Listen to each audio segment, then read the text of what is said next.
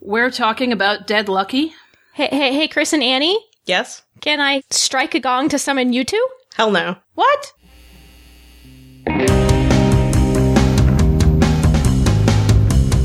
Welcome to Drinks with the Doll, episode 108.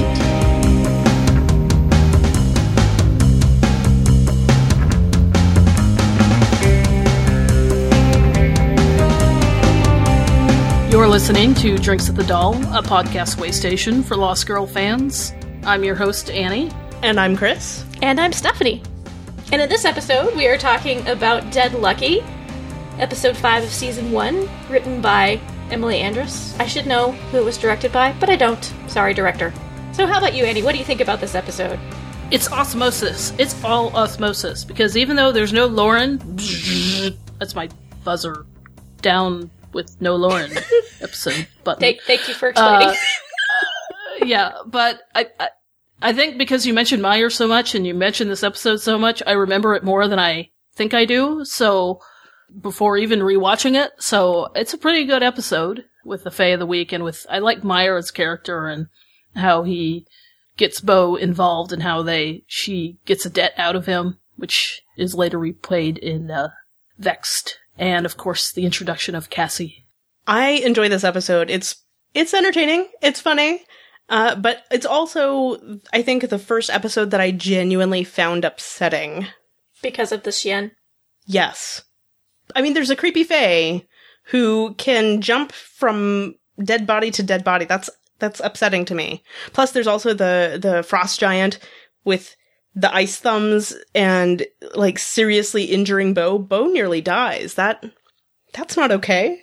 Well, and and I think that they are going for a like metaphorical sexual assault scene because the the scene starts out with the ice giant saying something to the effect of "I will use force when necessary," and then Ew. clearly his thumbs very very phallic, and he's poking them into bow. Ew. Yeah, Plus he's Ew. and he's like on top of her when Yes. he does it and Yeah. he's got her pressed down to a Pinned, table. Yeah, and- Upsetting. it is upsetting, but he gets impaled Grossness. by a giant clock thingy. I forget what it is exactly, but he gets impaled. So Like an arrow. Yeah. Deserved it. Yeah. Oh, by the way, this episode was directed by John Foster. Oh. Okay. Yay! I knew there was one directed One of by my Fawcett, favorite but I couldn't remember directors. which one it was. yes, Yeah. I like John Fawcett a lot. Yeah. Thank you. my, one of my favorite Xena directors as well. But yeah, this is like a really fun fave of the week episode for me. I've mentioned several times, lovely guest stars, and this episode has like a really high joke density. Pretty much every line or every other line makes me either laugh out loud or smile. Because Andress. Yes, because she's really funny, and and even though it's dumb, I love the little joke that concludes the the teaser of the episode where Bo says, "Sorry about your nuts." it makes me giggle. So many nut jokes. so many nut hits in this Yes. episode. You really should invest in a cup. And the guy, you know, Seymour, he's just so lame. I mean, how many hits to the nuts can he get? He's just not protecting himself. Oh, But he deserved it too. yes, he did. He did deserve it. Aye, that's true. But invest in a codpiece, man. God. Maybe he can borrow one from Vex. I don't know. That's just why nothing. You know, his plan didn't work. Nothing worked. he needs he needs because Vex he cod just- piece that has all the like spiky things because that would that would Yep. keep Bo from punching him in the nuts again. It's a defensive as well as a protective weapon. exactly, exactly. Junk punch. But I like that I, I like that Meyer offers it up as an option to another groin shot for the road.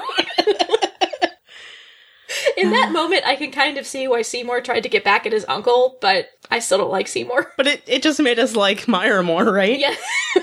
hmm Mm-hmm. But yeah, we have that interesting uh, combination of cultures going on in those scenes with Meyer because you have Meyer, who is a very kind of New York Jewish character. He's I think he's actually named after one of the member of the Jewish mafia who was really instrumental in building up Las Vegas. I forget I should look up his last name, but it's Meyer something, spelled the same way, M A Y E R. No, no, no. Spelled differently, I think. but his name is It's either spelled the same or differently. it's one of the two. Stephanie's not sure. Thank you, Chris. Here to help. so we have I, I remember i was talking to somebody about this whole scene because he was mentioning what's going on because we got a jewish character in a Chinese restaurant, and then we have Cassie comes in who's dressed in like a J pop outfit. What is going on here? And the whole Jewish people in Chinese restaurants thing, I think, is is a very it's actually really culturally established. There's a there's a tie to between Jews and Chinese food. Which do, do you know? Do you, uh, I did not know that. okay. Yeah. Did you know that, Chris? I mean, I've I've heard of it. I don't have like actual knowledge about it, but I am aware that such a connection exists. you know I, some of it is you know jews who don't celebrate christmas if they want to go out to eat chinese restaurants are generally open so there's like there's there's that joke on on glee even where puck is talking about his christmas chinese dinner with his mother where they watch schindler's list you know Right. I didn't know about that. It was just good to see a clashing of cultures. I didn't know it was based in reality. So, From what I understand, though, and I find this really interesting, hopefully y'all will too. From what I understand, the tie between sort of Jewish culture and Chinese culture, or Chinese restaurants, particularly in New York, came about from the fact that when Jewish immigrants settled in New York, they were in the same kind of area as Italian immigrants and Chinese immigrants. Jewish people, if they wanted to go out to eat, it's very hard for them to eat kosher at Italian restaurants because of the meat and the dairy is in a lot of Italian food. But Chinese food, there's not a lot of dairy in it, period. So it's really easy to eat kosher at a Chinese restaurant. And so that sort of, Ah. and it was cheap to eat at at a Chinese restaurant. That sort of is, is what I understand anyway to be kind of like the birth of the intersection of Jewish culture and Chinese culture. Makes sense. Mm-hmm. Plus dairy, you know, lactose intolerance. Exactly. A lot of Chinese people tend to be lactose intolerant. Are you lactose intolerant, Chris? Uh, I I was more as a child. I'm not too much now. Okay. I am not lactose intolerant. Neither is my cat. I do wonder though about the fact that Meyer's niece is is this Japanese character maybe? I'm not sure. I have Yeah, a Japanese yeah. aunt. Good for you. I'm just saying, it's not. oh no no no. There's like she, you know, I, but I feel like there's a story there. The fact that you know this is otherwise seems to be a very Jewish family, and then there's a Japanese niece. It happens. Oh, I totally, totally. I think it's that's all I'm interesting. saying. So, what are some things that make you happy in this episode, Chris? Trick with his. uh Did my troll get out? Of course, of course. you realize it's because it's the whole sexy times again, Yes. but it's the most sexy times Dyson and, and Bo have ever had to this point because she got she almost died. So of course it's going to be loud sexy times more so than at the end of episode two or or at the beginning of Hmm. this episode. Actually, another thing, since we're on the topic of Bo and Dyson, Uh-huh. I enjoyed how at the beginning of the episode they sort of established terms to their re- er, their uh, arrangement. Even though they progressively broke every single rule throughout the episode, Yes, but I like that they actually talked about they it had the conversation. Yeah. because at least they're acknowledging it. Well, that was interesting because I didn't remember that at all, and I'm like, wow, they have so many more rules than Bo and Lauren ever did.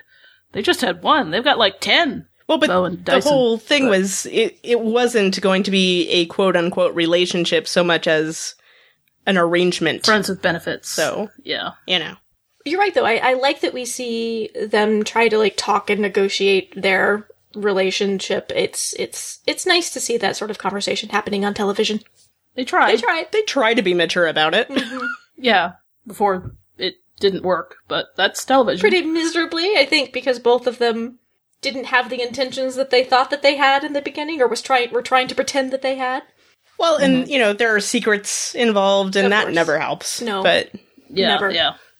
at least the intent was there Mm-hmm. at some point to some extent. At the beginning. yep. But this wasn't too long after Dyson did that really jackass thing in O Kappa My Kappa, where he arranged it so that Bo would catch him making out with the waitress. Ugh. So I really like that we see Kenzie tell him off for that in this episode. Yes, that might be my favorite yes. thing. yeah. Just because I feel like Dyson needed a good telling off, and I like that Kenzie's being like the best friend kind of thing where, you know, don't hurt my friend or I'm going to hurt you. And she's like flicking rubber bands at him and And then he catches it, and then she puts the po- the post-it on him. the I'm stupid post it. yeah, I forgot about that. But yeah, I love Kenzie because how many times has a thousand-year-old shifter been told off by a human? But I, I like the way that she says it because she says, you know, you treated Bo like shit, and yet somehow you're forgiven. Y- I, I like that she really tells him to his face, like, what you did, that was shitty. Mhm. So the fact that Bo has forgiven you is a miracle. Again, it's Mm. sort of that best friend thing of like, okay, my best friend may forgive you, but don't forget that I haven't because Mm-hmm. I'm looking out for her even if you're not. Yeah. This is a pretty good episode for Kenzie generally. She's very much, I think, the B plot, but a very strong B plot to Bo's A plot because this is where she's really trying to come into her own in the Fey world, and she's getting a lot of not particularly helpful advice from Hale. He's kind of given her a hard time, but she's really emerging as her own entity, I think, in this ca- in this relationship. Well, I thought it was kind of the opposite, where Hale was kind of like, "Oh, we're the sidekicks again," but she kind of just took that and ran with it and went, "No, I'm going to do something on my own." And he he was, I thought he was encouraging her in a way to go. Are you going to take that lying down? I don't. Well, know. I think it's more he was. I think he was trying to sort of give her a hard time about it because every time she would sort of come back at him and be like, "No, I'm not going to stay here and have and play pool with you. I'm going out and doing my own thing," and he'd say, "You're doing better." So I, I guess I phrased it wrong, but I feel like he's kind of egging her to, into stepping more into his o- into her own her own direction, her own determining what she's going to do by herself rather than just tagging along after Bo. I think that's fair. So what's something else that makes y'all happy in this episode? Annie, do you have anything? I really like seeing Cassie for the first time because how she develops later in the series. But as you said, see her in this cute little J-pop thing, and you're like, "What?" But to realize h- uh, how powerful she is later when she reads Bo for the first time, and Bo's all freaked out, and then to see how that, uh, you know, we've discussed that um, in episodes about this se- about the current season, how that shifts later, how she doesn't, she's tired of people using her for just her powers but I was thinking she'd been in Meyer's racket for so long of just being kind of fey for rent. Of going, oh, you do a favor for me, I'll rent out my Oracle niece to you. So, Mm-hmm. but you said, I think you mentioned at one point she seemed really excited about using her powers in this episode. She's kind of like, like a teenager. When she sits down with Bo, she's like, "Let's see what we can dig." And she just seems really excited about After she channeling. Yeah. spits out her lollipop. Yeah, she kind of like throws Yeah. it to the side. Yeah, yeah. I do I do enjoy Cassie in this episode. Ugh, I channeling know. gives me cotton mouth. Do you have a mint? you, you got a mint? yeah. I'm gonna Ralph. But and it's interesting to see what she shows Bo because we get to see when Bo real first realized she was a succubus, and I'm not always a huge fan of flashbacks, but I thought that was a really good flashback. It was a good way to do it. yeah, it was. It, I think that was Mm-hmm. useful to see Mhm. as an audience. It wasn't just superfluous information. And in a rewatch, I remember how in this rewatch I was seeing how Cassie was saying to Bo, "Oh, you didn't know what you were if you were a sinner or this or that," which really connects with later in season three when she goes back home, and that's how her family looked at her. Right. You know, that raised her. That's how her mom looked at her. Was this evil thing where it wasn't just that Bo was evil; it's that sex itself was evil. So her powers were. So that's how we get this background into how that's how Bo thought that's what Bo grew up thinking about her powers for the last 10 years, not knowing what they were. And I kind of imagine that Bo that we see in this episode running home to her parents and just being really scared and about this thing that had happened and them throwing her out of the house. It just makes it got. I got a little emotional actually. No. Mm-hmm. Yeah. Yeah. Thank you, Chris. Yeah. She's patting my knee. Oh. It's what was Yeah, close. like that expression that expression how Anna interprets that scene when she gets out of the truck and runs away and she just looks so scared. Yeah. I always thought that was a good bit. And she Yeah. manages to actually look pretty darn young in those Yeah. in those scenes. I, I know they've got a lot of like haziness going on, and that always helps with youthening, Evening. euthicizing. is this a real word, Stephanie? But that always helps with making actors look a little younger. But I, I think it's also just sort of her posture and the way that she holds the shirt up to her. She just looks very young in that whole sequence. Maybe not quite eighteen, but yeah. Well, I always think she looks particularly vulnerable because that's all she's got Yeah. is what I assume is Kyle's shirt and, uh, you know, isn't wearing anything else and is just running away scared and alone. So Hmm. it's a very effective little flashback. and now we're all sad. we're sad. No, Sappher, young Bo. Poor young Bo. I was also thinking about what we see at the very end that Cassie sees about Bo, where she talks about how how Bo's mom is coming, and she gives kind of a history of Bo's mom. She's like betrayed by the one she loved the most, yada yada yada. But that line stuck out because we That's an exact quote. Yada yada yada. exactly. but because we know subsequently that it was it was it because of Trick's actions that she ended up in the hands of the Dark King. So is he supposed to be the one that she loved the most? That her father? I don't yeah, know. I was like, trick? I don't know. Yeah. It It was interesting. Seems that way, Mm-hmm. but yeah, I don't know. It, I took note of that this time. Yeah, me too. Me too. So what's And the the s- creepy, scary shots of Bo sort of bloody and slashing with the bloody Hacking sword away. and- Yeah. or machete or whatever the hell that is. Machete. Looks like a machete to me. It's- so what's something that made you happy, Chris? I enjoyed Bo and Kenzie aliasing it up and going undercover. With that, of course, Alias always does those slow mo shots as they walk in the room, like when Sydney and her sister walked in the club. It's that similar kind of thing. Notice on Alias, it's always a German nightclub. yeah, that's right. Not always, but like They speak ninety percent of the German, time. yeah. or it's a European nightclub, yeah. And Kenzie's wig was very aliasy. Yeah, exactly. I mean, there, Yes. there's a whole thing about getting dressed up, and then there's Kenzie in her wig, and they're like Red scoping wig. out the place, and I'm like, this is so aliasy. I love it. I know. But then I love Bo's dress. I love the color Yeah. of that dress. That's a great dress. So- That's a She great looked dress. good. Until it gets ruined by this stupid frost The giant. stupid frost giant. And I love how Kenzie, we see more of her skills and how quickly she's able to know everybody's tell. And she's talking about how her father used to gamble and everything. So it's really cool to be reminded of all these bits of Kenzie's past and how skilled she is at certain things. And I love how, uh, you know, within like 10 minutes, she's got that guy's cigar in her mouth and everything. And she's trying to grab all the chips, even as Bo's in trouble and the whole room explodes in a fight. So that's just cracked me up. She did throw him back on the table, but yeah, Yeah. I think she realized that probably she wouldn't get any money if she tried to bring them back later. Yeah. Because they weren't money, they were just chips. But we also see in this episode how much being with Bo is taking a toll on Dyson. mm-hmm. I, I feel like that's something that gets lost maybe in later seasons, but I mean, to be fair, we, we do see her going to him for sex quite a bit in this particular episode. Well, quite a bit in general in the first season, and maybe he's he's still getting used to being a s with a succubus because you know succubus don't seem to come around that often. So I also was thinking about the fact that really in the first season, right, we see Bo coming to accept the fact that she is a succubus and coming into her abilities more. And I was thinking about how Dyson encourages her in that arena because we have in both the the sort of sexy time moment at the end of where there's a will, there's a fay, and here where he's encouraging her to sort of take what she needs from him when they're when they're having sex and i don't know i had never really thought about it in that regard before but i, I think that really is dyson trying to be like you are who you are i know what you need take what you need huh, I'd never thought of it that way, but he is. I mean, he especially has to encourage her in this episode because she's dying. You know, he has to say, "Don't worry about me. Just unleash everything and don't let back or don't hold back."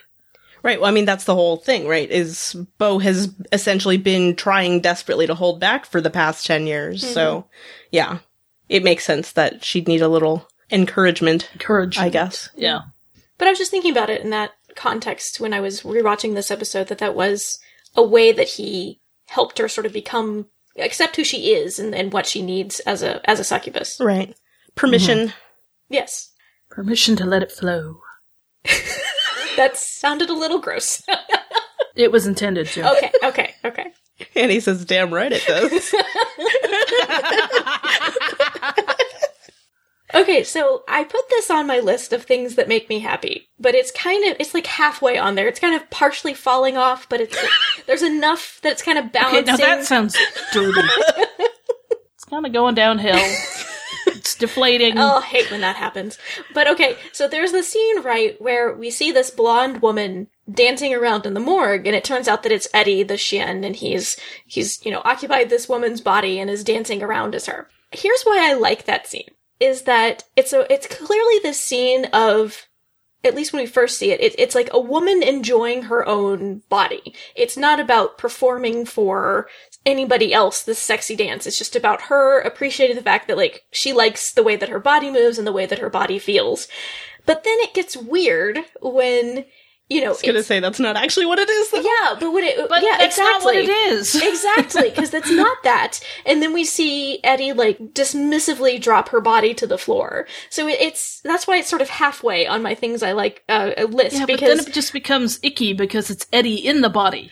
But then Eddie gets scissors in the back and somebody else taking over his body, so he kind of deserved it. That's true. I don't know. I find it an interesting scene, regardless of whether you know that that's a dude dancing around in another person's body. But I, I do like it from sort of first impressions wise, but then it gets weird after you Hmm. know what's going on. So. Because then it's like some creepy dude enjoying a woman's body, and that's gross. Yeah. Yes, I know, but that's- he's not like feeling her up and stuff. no, I know, but He's just yeah, but enjoying it's the still way that her icky body moves. because he's still.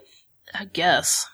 Yeah. There are way don't know. weirder things he could have been doing to her body. I'll Ew. just That's say that. true. Ew, ew, ew, ew, ew, ew, ew, See? ew, ew, ew. See? damn it, Stephanie. To change the subject, though, I will say, just as a f- concluding thought, I enjoy the tall dead guy with like the two bullet holes in his head, where like the I don't know. I just I, I know, I I'm like- enjoy that actor. I have a question about this. Okay. He's got two bullet holes in his head. Dyson stops him by putting another bullet in his head, and I don't understand. No, he doesn't shoot him, Dyson. Didn't he? No, he threatens to. Didn't he? Oh. Oh yeah, he does. But then why did he think that would work then? If that's. I'm just. Because if the guy's in the body and the body, his original body is not around before the body decomposes, then he's gonna die. There's a line in there. Yeah, there's a line in there establishing that if Dyson shot this guy, it would kill the Shien, right? and he didn't have a dead body in reach that he could jump to before Dyson could pull the trigger. Oh. Or his okay. or his own body. Yeah. Yeah. It still kind of doesn't make sense to me, but okay. Okay, Just because, like, the body is already dead, so I Right, don't but- know why I know. I killing a dead body is gonna. That's you know what I true. mean? well. Yeah. Fey logic, apparently, they do have a line in there establishing that if Dy- Dyson shot him, he would be essentially killing Lucas. No, I got that. I just don't understand why. Okay.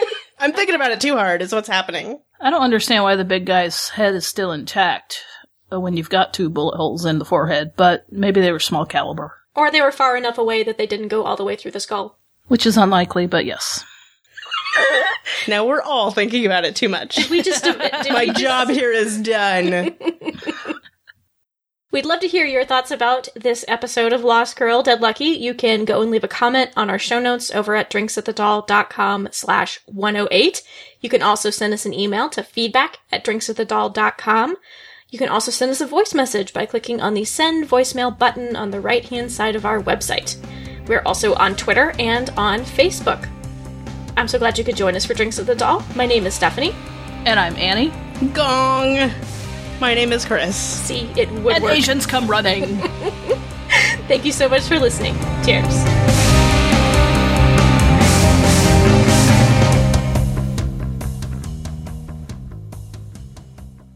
Boom. That's my gong sound.